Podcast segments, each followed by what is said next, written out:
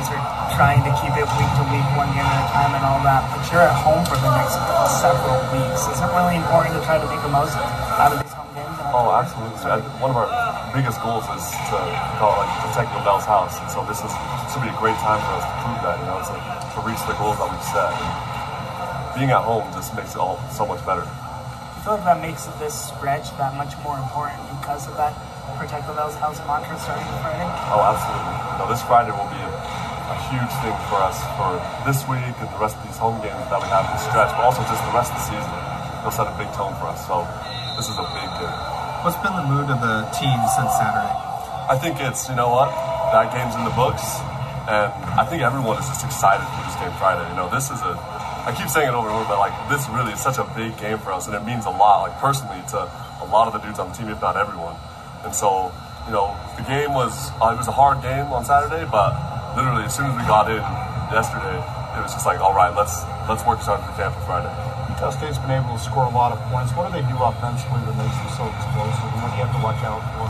You know, I think one of the things they do a great job of is like they have a high-powered offense, but they make a lot of quick pass, a lot of three-step. So it's just making sure that you know when there is an opportunity to rush and get to them, get to them, and if not, if we can just play really tight coverage, that'll be good for us.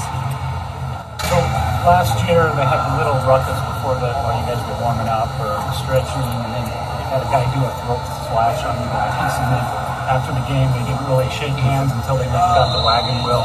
Did that leave a bad taste in you guys' mouths? Is that being talked about at all? You know, that's just that's how they want to do it. That's okay. You know, we I mean, they have their opinions on how they want to do things, but we like to do things our way, and you know, we're you know the big dogs don't have to show show their bark or their bite.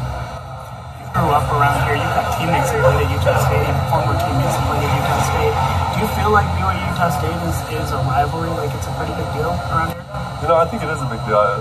Like we were just talking about the team that a lot of people, you know, used to think, oh, Utah State.